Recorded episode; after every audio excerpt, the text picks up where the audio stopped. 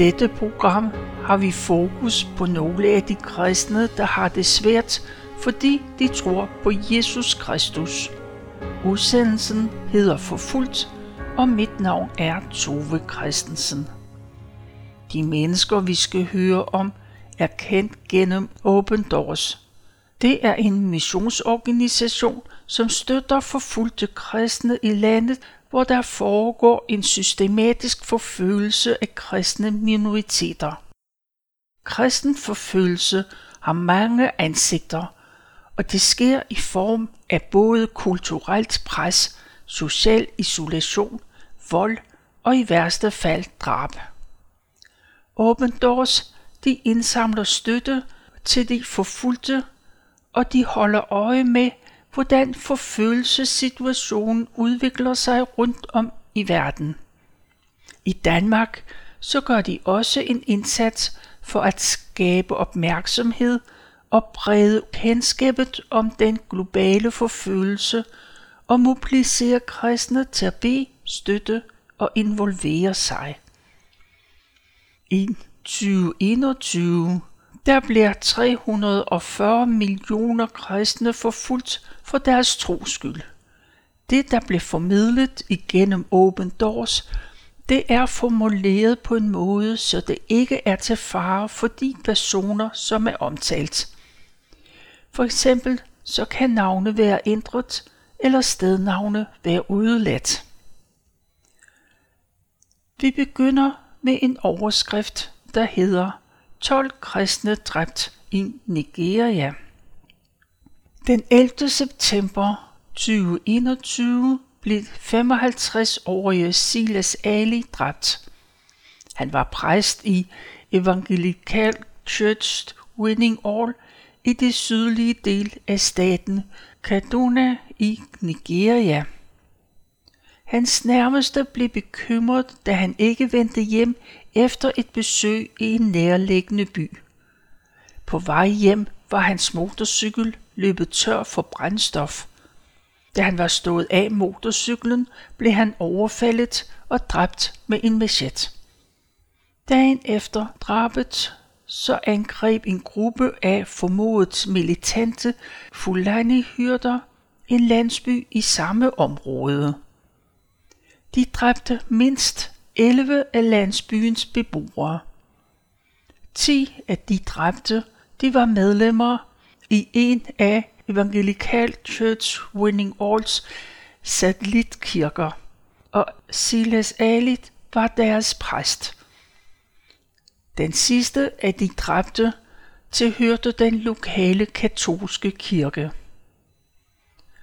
Og der er en lokal kilde, der fortæller til Nigerias avis. Der er mange, der stadig er savnet efter angrebet. Vi kan ikke sige, hvor mange af dem, der er sårede eller døde, men indtil nu har vi fundet 11 lig. Citat slut. Angrebene den 11. og 12. september er bare de seneste i en lang række angreb i både staten Kaduna og det øvrige Nigeria. Volden i landet er tiltagende, og i år er 600 mennesker blevet dræbt i staten Kaduna. Bag langt de fleste angreb, der står enten militante Fulani-hyrder eller terrorgrupperne Boko Haram og Islamisk Stat i det vestafrikanske provins. Grupperne er også kendt for at stå bag store kidnapninger, især fra skoler. Det var om drabene på kristne i Nigeria. Vi skal også til Iran, hvor Shakar var forberedt, da landets hemmelige politi lavede en rejse mod den huskirke, hun var leder for. Men før vi hører hendes historie, så spiller vi sangen Her vil ties, her vil bies, og det er Ulrik Kold, der synger.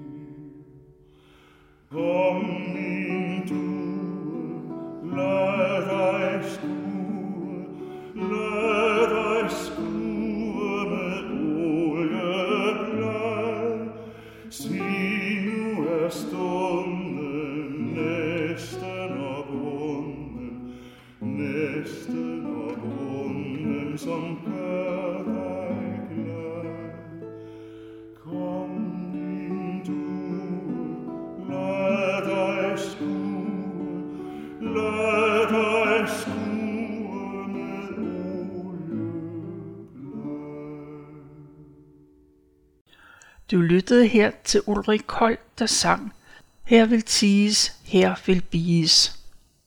Vi skal nu høre om Shagai i Iran, der var trænet i, hvad hun ville gøre, hvis og når der var Raja i hendes huskirke. Crash. Et kroben tvang døren op, men ingen sagde noget eller råbte ordre. Det var ikke nødvendigt. Alle betjente fra sikkerhedstjeneste vidste i detaljer, hvad deres opgave var under rejsen mod huskirken. Men Shagar, kirkens leder, var også forberedt. For nylig var hun blevet trænet i, hvad hun skulle gøre, hvis huskirken blev bestormet af myndighederne. Derfor bevarede hun roen, da politiet samlede alle i stuen til forhør. Og hun siger, de begyndte med at skille kvinder og mænd ad. Og vi kvinder fik besked på at tage hende de hak på. Det fremlede med veltrænede betjente, hvoraf den ene filmede alt. Jeg rystede af skræk, men huskede på min træning. Derfor bad jeg om tilladelse til at gå på WC. Citat slut. På toilettet kæmpede hun for at få kontrol over sine følelser. Derefter tog hun sin telefon frem og tog en selfie, som hun sendte til sin præst med teksten Bed for os. Politiet laver razzia hos os lige nu. Derefter gik hun i gang med at slette alle beviser for sin kristne tro på sin telefon. Hun siger, jeg slettede alle apps, som havde med kristendom at gøre. Der var også et hukommelseskort med undervisning fra et teologisk fakultet, som jeg knækkede og skyllede ud i toilettet.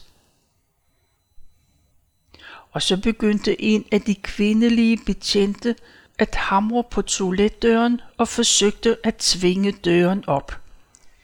Chagar smiler og siger, men jeg vidste fra min træning, hvad mine rettigheder var, så det oplyste jeg hende om, og så lod hun mig være, til jeg var færdig. Efterfølgende blev Sekar afhørt i flere timer, og betjentene sagde til hende, at hun var anholdt.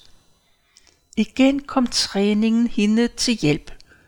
Derfra vidste hun nemlig, at de ikke kunne anholde hende uden en kendelse. De sagde også til hende, at de havde inddraget hendes pas, men endnu en gang gennemskuede hun deres bluff.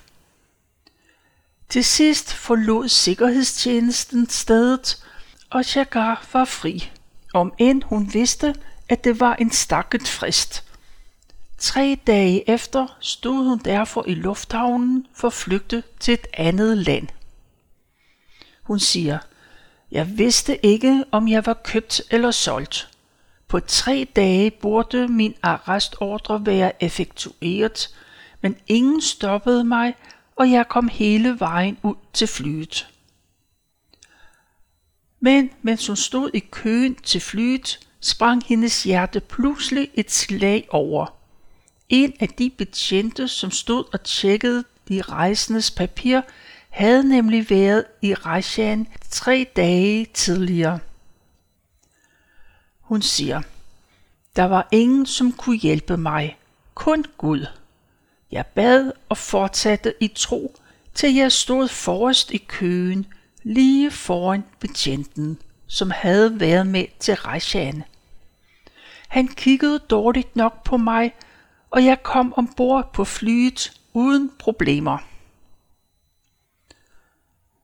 Samtidig med at Chagar satte sig til rette i sit fly, blev hendes navn annonceret i lufthavnens højtalere. Sikkerhedstjenesten havde nemlig fået sin arrestordre.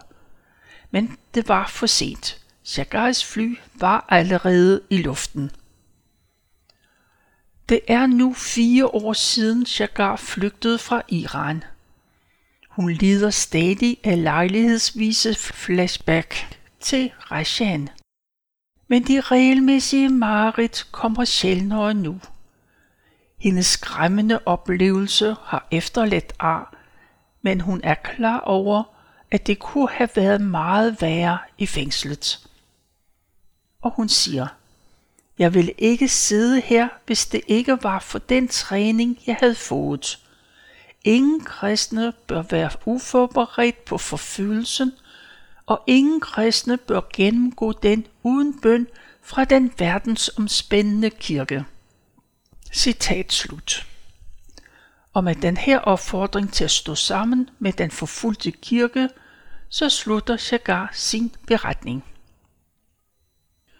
Vi skal også høre om forfølgelser, hvor børn er involveret. En kirkeleder i den forfulgte kirke siger, vi er ikke bekymret for, hvordan det går os selv, men for børnene og for de unge. Det skal vi høre mere om lidt, men først så spiller vi sangen Herre, hør min bøn, og det er Louise Frøk her, der synger.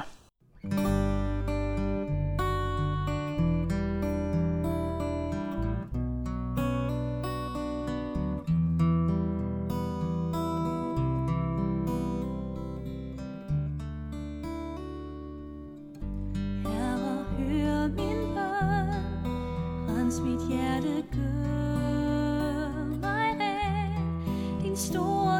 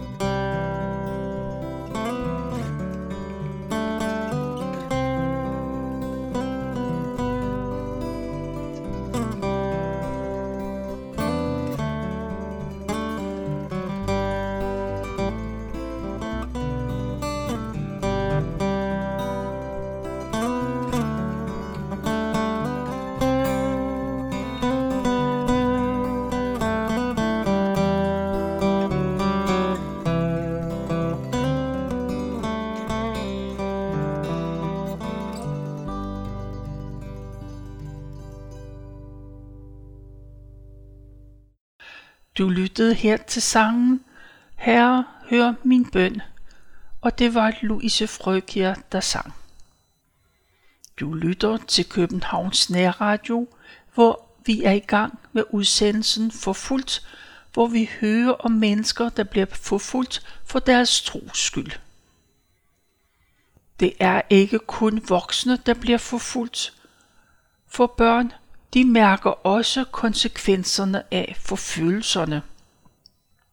Open Doors, de estimerer, at flere end 100 millioner børn bliver forfulgt som følge af deres kristne tro. Typen og graden af forfølgelsen varierer fra land til land og fra situation til situation. Og Open Doors de har samlet nogle eksempler. Det første eksempel, det er kristne skolebørn, de bliver chikaneret af andre elever. Ja, til med af læreren. Det sker i en lang række lande med for eksempel muslimsk, buddhistisk eller hinduistisk flertal. Det andet eksempel, det er, i mange muslimske lande, hvor de kristne forældre er hemmelige kristne, bliver børnene undervist i islam i skolen og i kristentroen derhjemme. Det medfører ofte til identitetsproblemer for børnene. Og et tredje eksempel, buddhistiske ekstremister i for eksempel Sri Lanka, i Bhutan, i Myanmar, de går direkte efter kristne børn ved at åbne skoler i området med kristne flertal. Og her tvinger de børn fra kristne hjem til at deltage i buddhistiske ritualer og modtage buddhistisk undervisning. Og det fjerde eksempel er man under 18 år i Kina, er det forbudt at deltage i kirke, i søndagsskole eller andre religiøse aktiviteter. Og nummer 5. Guerillaerne i Colombia lægger pres på især præstebørn for at værve dem. På den måde prøver de at straffe de kristne for at modarbejde guerillaerne. Nogle gange dræber de også præstens børn eller præsten selv.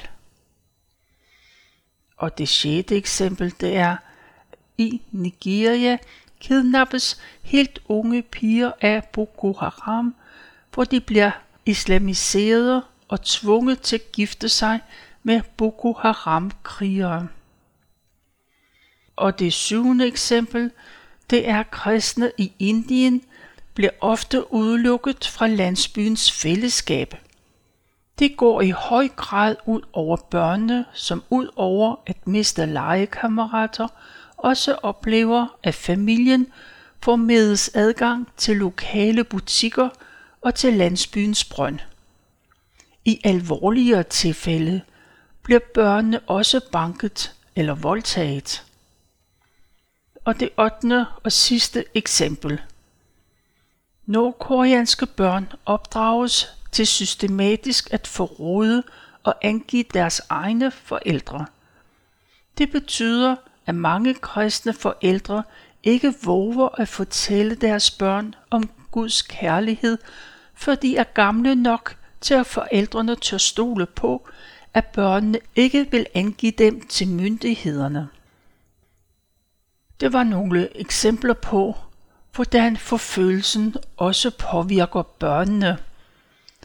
Men Open Doors, de vil meget gerne hjælpe børn i den situation. Men hvad gør de ved det?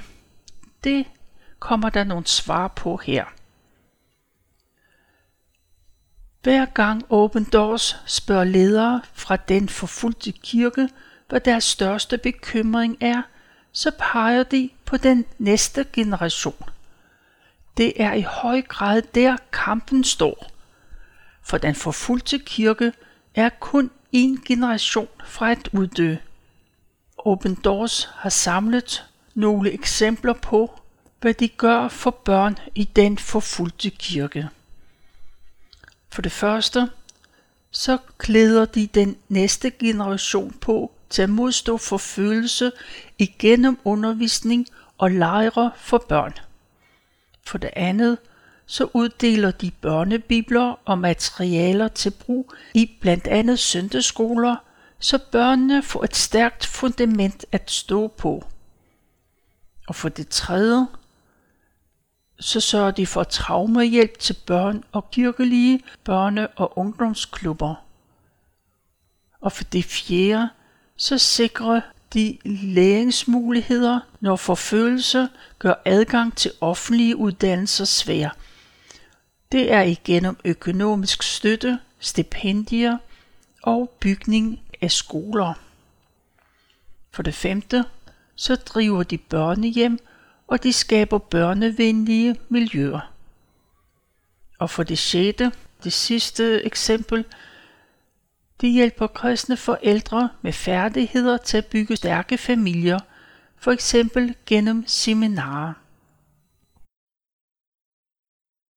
Open Doors de ønsker også at engagere kristne børn i Danmark til at lære om den forfulgte kirke, og det gør de igennem spændende aktiviteter og oplysninger. I fortællingerne fra den forfulgte kirke findes der historier, som kan give børn nogle sunde perspektiver på deres eget liv og tro på Jesus. Det er vidnesbyrd, der er fyldt med håb, tillid, tilgivelse og tro. Historier om børn, som børn kan forstå og blive rørt af, og som engagerer dem i bøn og giver dem lyst til at bringe opmundring. På hjemmesiden kan man finde og downloade materialer til børn, som både kan bruges til undervisning i kirker og i hjemmene. Og man kan også hente en række kristne illustrationer med bibelcitater, som børn kan farvelægge. Og der er også øh, slides, der fortæller og illustrerer historien om bruder Andreas, som grundlag Open Doors. Du kan finde en serie af videoer, som kan benyttes i kristenundervisning for de mindste. Og det er på opendoors.dk. Det var om forfølgelse i børneperspektiv. Vi holder igen en pause og lader Sten Brokhøj synge sangen Den gode del. Sæt dig her, min ven Fald du blot til ro og lad det, jeg siger. Give næring til din tro. Tag imod mit ord. Ja som en skøn juvel. Og det som du har valgt Er den gode del.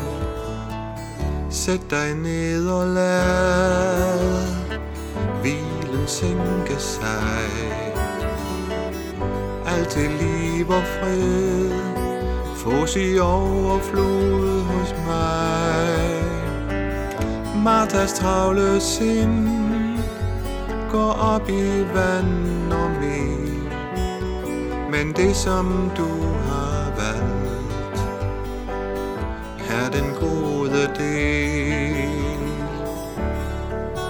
Tjenesten kan virke forførende Og mad og drikke skal dertil. Men der er et, der er alt afgørende Det er liv eller død, der er på spil.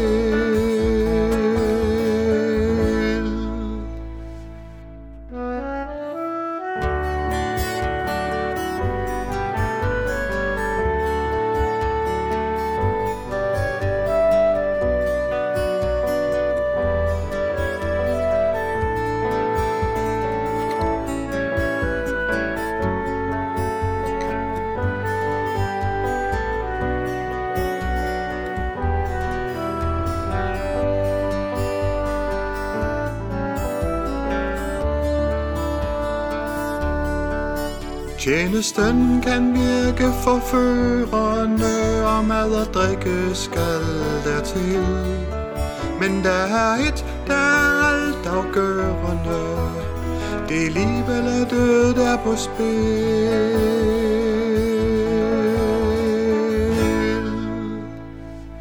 Sæt jer her hos mig.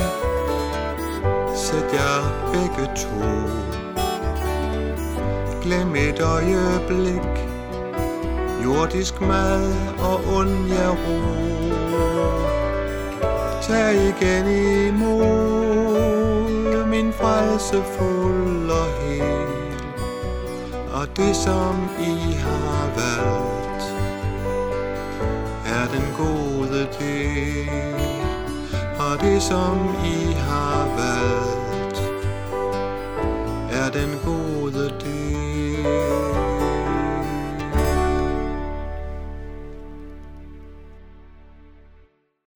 Du lyttede her til sangen Den gode del, og det var Sten Brokhøj, der sang.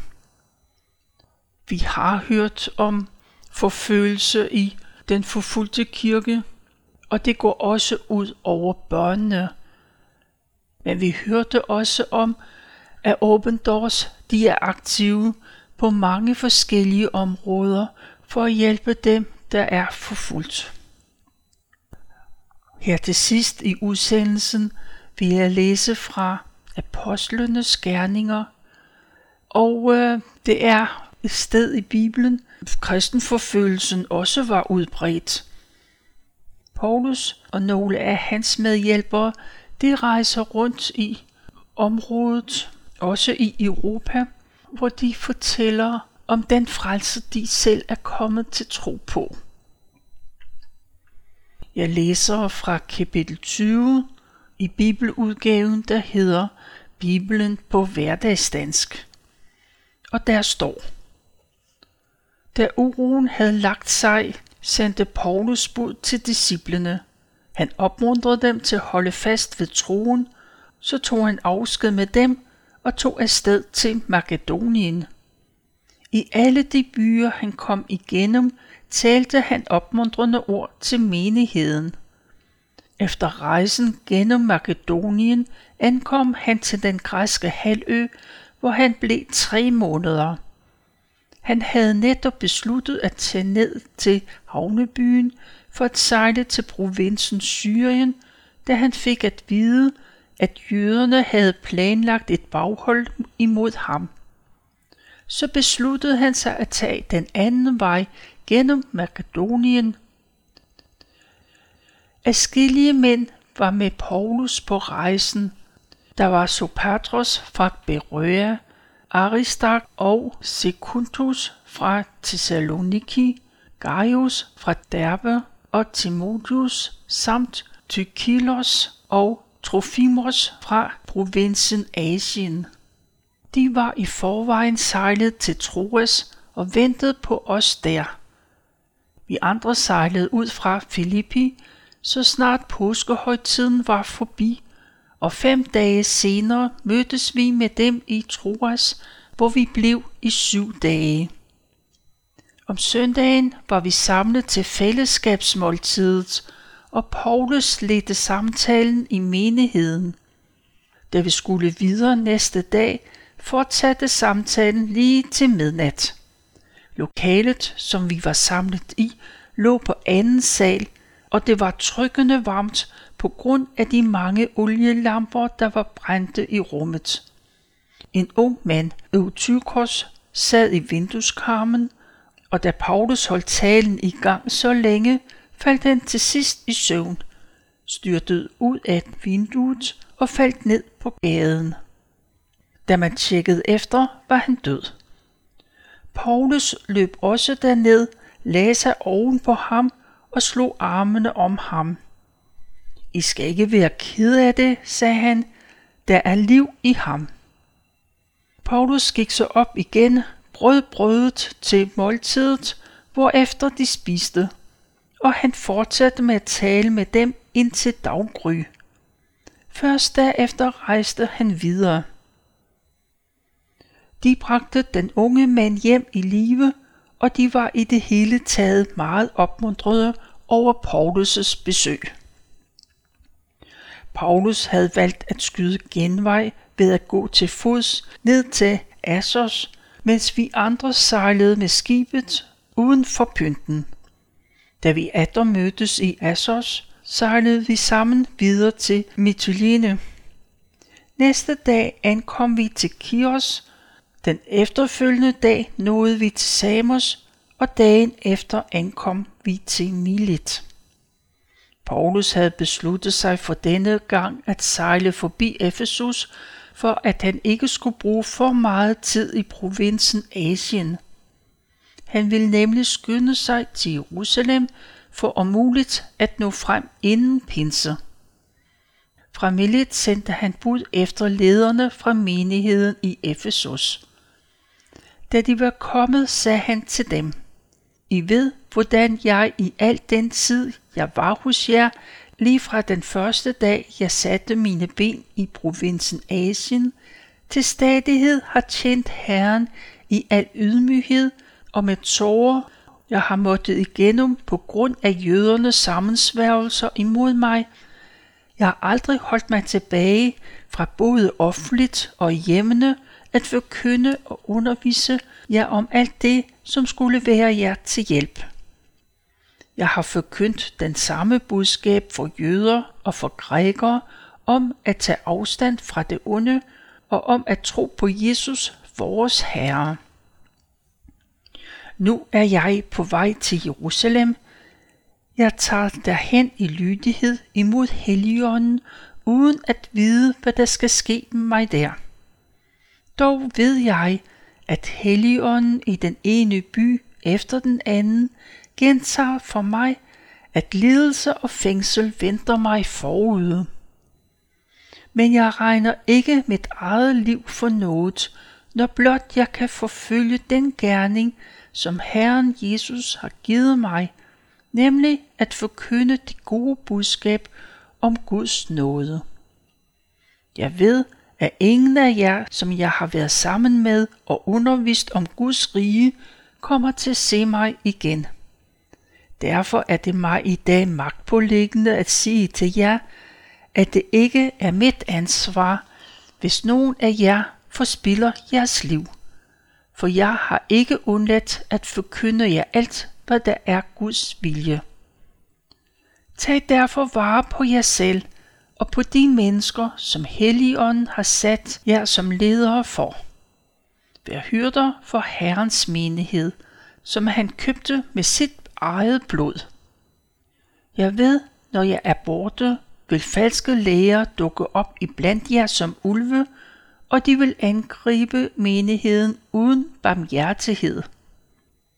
En mænd fra jeres egen kreds vil være parate til at fordreje sandheden for at værve tilhængere. Vær derfor på vagt, og husk på, hvordan jeg på grund af min omsorg for at blive ved med at vejlede hver enkelt af jer dag og nat i tre år. Nu overgiver jeg jer til Gud og til budskabet om hans nåde, som kan styrke jer og give jer del i alt det, som Gud har til sine børn. Jeg har aldrig stræbt efter at eje guld eller sølv eller dyrt tøj. I har selv set, hvordan jeg med egne hænder har arbejdet, ikke blot for at klare mig selv, men også for at kunne sørge for dem, der fuldtes med mig. Jeg har vist jer, at ved at arbejde bør vi hjælpe dem, der har svært ved at klare sig, og vi bør huske på de ord, som Herren Jesus selv sagde. Det er større velsignelse ved at give, end at modtage. Efter at have sagt det, knælede han ned og bad sammen med dem. Derefter omfavnede de ham til afsked, og de bræst alle i gråd. Det, der smertede dem mest, var, at han havde sagt, at de aldrig ville få ham at se igen. Så fulgte de ham ned til skibet. Ja, det var så langt fra Apostlenes Gerninger, kapitel 20. Det er ved at være slut på den her udsendelse. Du kan læse mere om forfulgte kristne på opendoors.dk. Vi slutter den her udsendelse med at spille sangen Den hellige stad. Den sang blev også kaldt for Jerusalem, og det er Stig Rossen, der synger den.